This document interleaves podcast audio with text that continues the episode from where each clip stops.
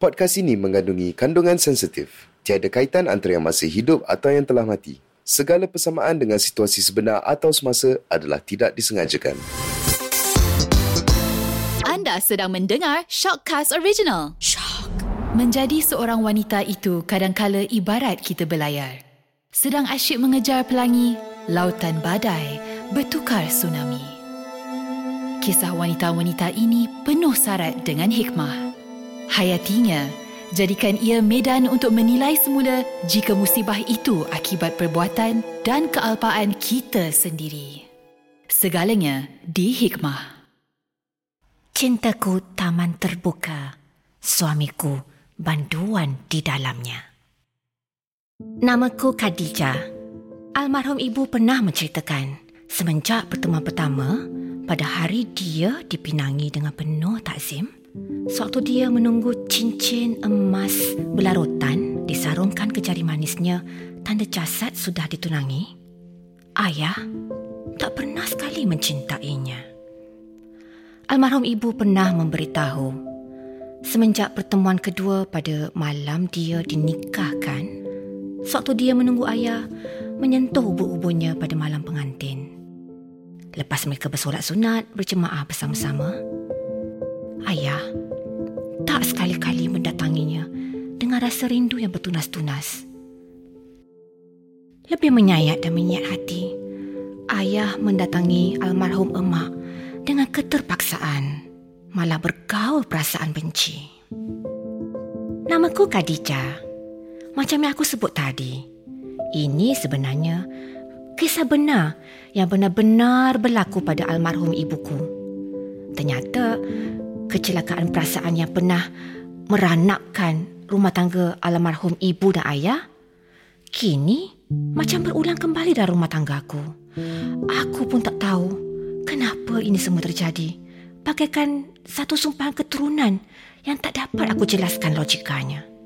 Almarhum ibu dijauhi ayah bukan sebab soal rupa parasnya yang jelek. Sebab almarhum ibu ni perawan jelita.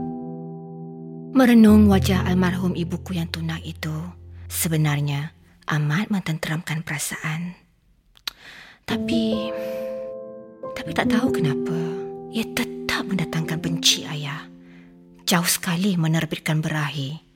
Mungkin sebab hati ayah sudah terhingga pada wanita lain. Ya itu yang aku rasa. Mungkin sebab hati ayah sudah terhinggap pada wanita lain yang bernama Samsia yang kabarnya Wow, jauh lebih lincah, lebih ekstrovert. Malah gelika berbicara. Ya, Samsia tak macam almarhum ibuku yang timid, ibuku yang pemalu, yang tiada keyakinan diri, bahkan tidak berani berlebih-lebih. Tapi, soalnya sekarang, aku adalah Khadijah. Aku bukan almarhum ibuku. Namun yang terjadi kepada rumah tanggaku hari ini adalah pengulangan sejarah. Biasanya di sini, suamiku Salman bin Afgan yang telah aku nikahi lima tahunan lalu terlandas atas nama cinta. Salman adalah lelaki belahan jiwa yang kupilih sendiri. Kami berkenalan waktu di bangku sekolah menengah lagi. Hmm, masa tu, aku dalam tingkatan empat sama pula dalam tingkatan lima. Soalnya pada waktu itu, akulah yang tergila-gilakan terkejar-kejarkan Salman.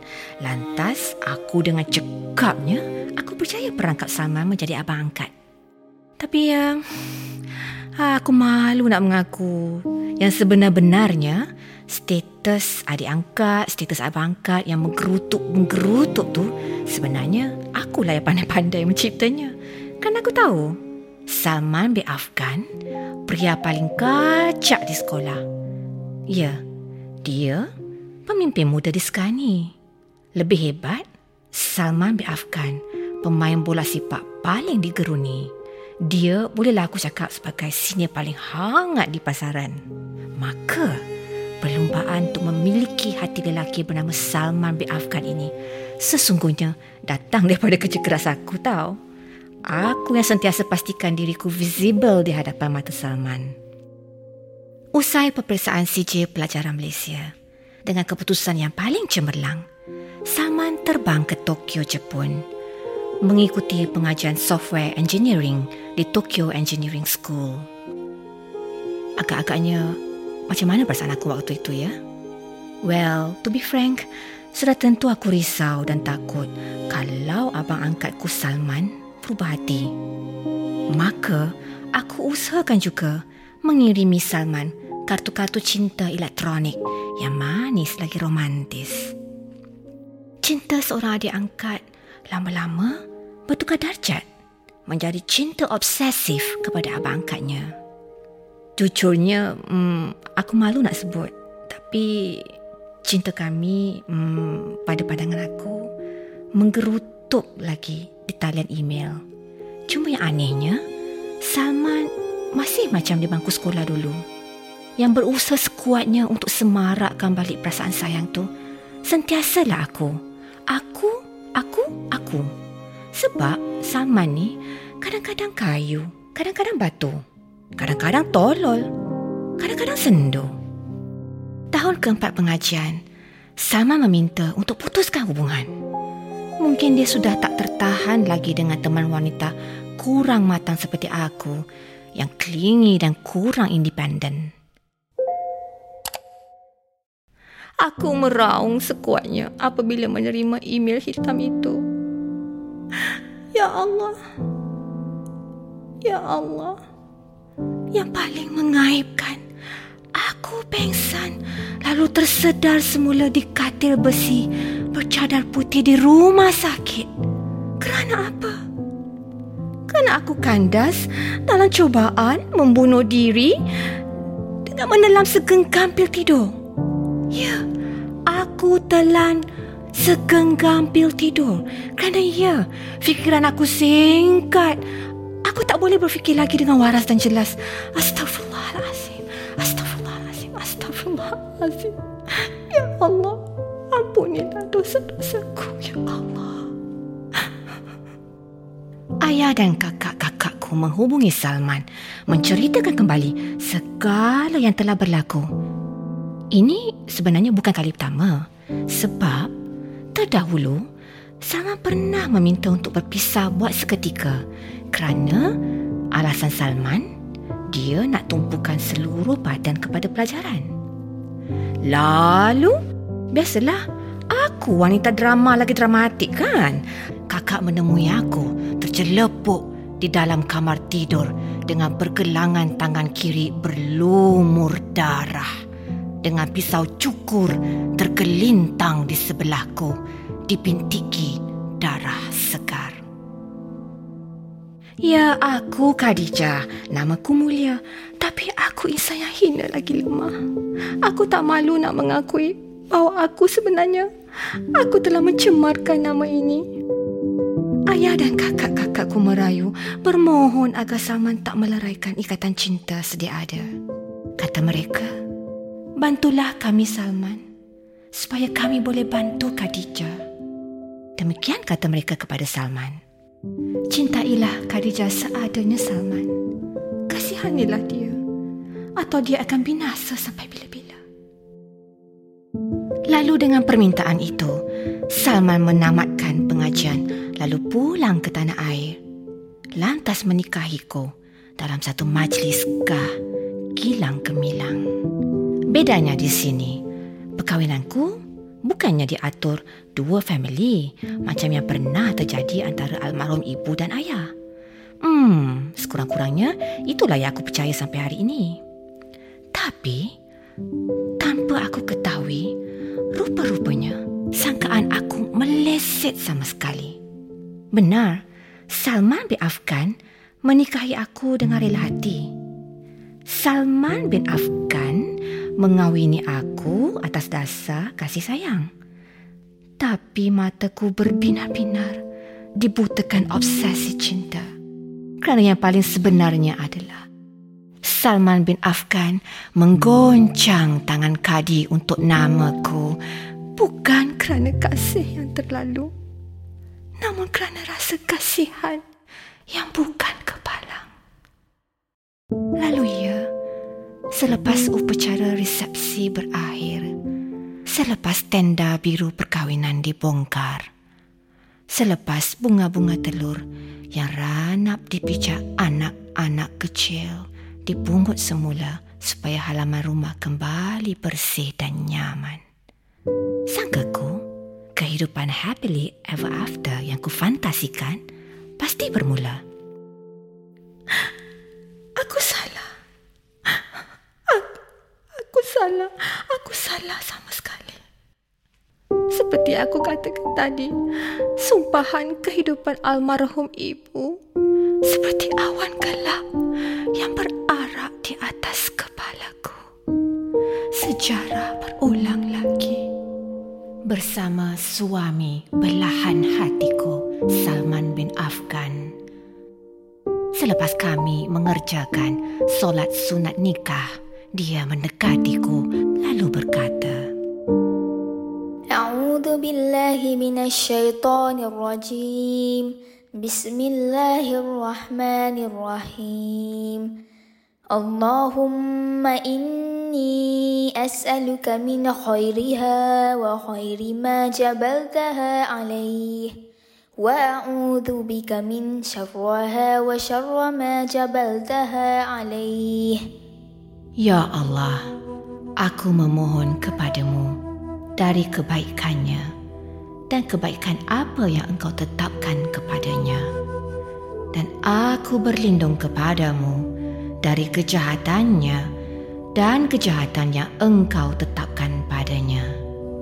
Ya Allah, berkatilah istriku ini atasku dan lindungi dirinya dari segala keburukan perbuatan orang-orang yang dengki dan perbuatan tukang sihir apabila dia telah melakukan sihir dan perbuatan orang-orang yang suka melakukan tipu daya. Sangkaku, saat itu pelangi baru bermula. Hati aku apa lagi berbunga-bunga lah. Tapi aku salah. Aku salah sekali lagi. Rupanya taufan tsunami mulai bergempar. Apabila suami belahan hatiku Salman bin Afgan berbisik dekat dengan kupingku. Duniaku seperti bergoncang. Wahai Khadijah isteriku, engkau aku nikahi pada hari ini bukan kerana cinta yang terlalu mendalam, tetapi engkau aku nikahi pada malam ini kerana kasih dan kasihan.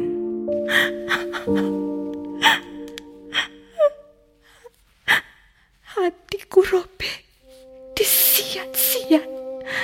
Hatiku berkejai-kejai.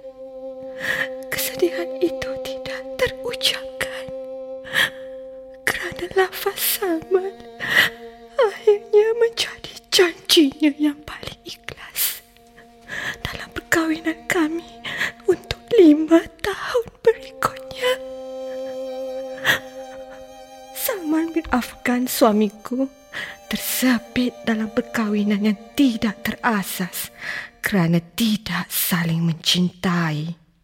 Dia terperangkap dalam perkahwinan kami ini kerana menghormati permintaan familiku. Dia terpenjara dalam janji penyatuan ini kerana membimbangi keselamatan fizikal dan mentalku. Ya, Salman bin Afgan mengkhawatiri aku masih berfikiran singkat seperti lima tahun dahulu. Namun yang Salman tidak tahu, sepanjang lima tahun mengawiniku, sewaktu dia tenggelam menyibukkan diri dengan kerja-kerja pejabat demi melupakan kesedihan kerana tidak mengecap cinta sejati. Aku dan anak tunggal kami, Carmila namanya, menjadi tamu di kelas ibadah dan Al-Quran di masjid berdekatan rumah kami. Lebih kurang lima kali seminggu. Carmila Allah tidak dapat ku ucapkan. Dia anak kecil yang sangat baik dan penyabar. Carmila tak pernah berkerena.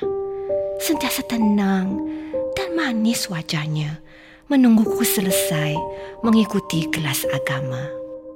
Dalam surah An-Nisa ayat 19, Allah Subhanahu wa taala berfirman, أعوذ بالله من الشيطان الرجيم بسم الله الرحمن الرحيم يا أيها الذين آمنوا لا يحل لكم أن ترثوا النساء كرها ولا تعدلوهن لتذهبوا ببعض ما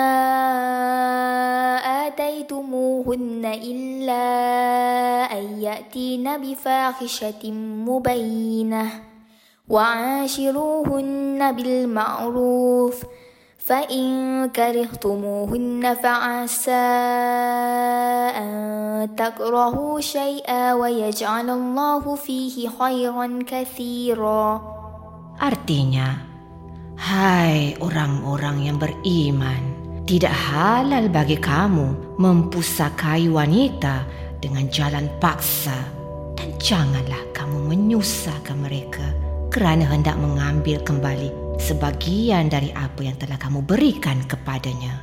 Terkecuali bila mereka melakukan pekerjaan kecil yang nyata. Dan bergaulah dengan mereka secara patut. Kemudian bila kamu tidak menyukai mereka maka bersabarlah.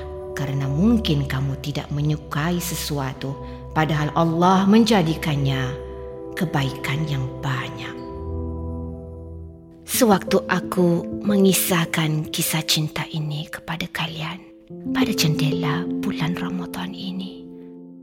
Alhamdulillah. Alhamdulillah. Alhamdulillah. Rumah tangga kami masih utuh bertahan.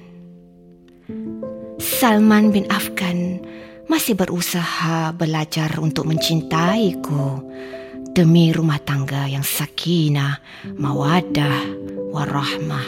Kerana kami sadar Islam tidak mengharamkan perceraian. Namun ia menjadi hal yang paling tidak disukai Allah Subhanahu wa taala. Maka ia tolonglah. Tolonglah puputkanlah doa kalian. Semoga rumah tangga kami terus bertahan dalam hujan dan. Dalam ribut dan taufan. Amin. Ya Rabbal Alamin. Sesungguhnya, perbuatan membunuh diri merupakan perbuatan dosa besar. Larangan bunuh diri ada ditegaskan dalam Al-Quran. Seperti dalam surah Al-Nisa ayat 29. Janganlah kamu membunuh dirimu. Sesungguhnya, Allah adalah maha penyayang kepadamu. Allah melarang tindakan bunuh diri kerana hanya dia sahaja yang berhak mengambil kehidupan. Nabi SAW pernah bersabda, yang artinya, Barang siapa yang membunuh dirinya dengan sesuatu, ia akan diazabkan dengan itu di hari kiamat.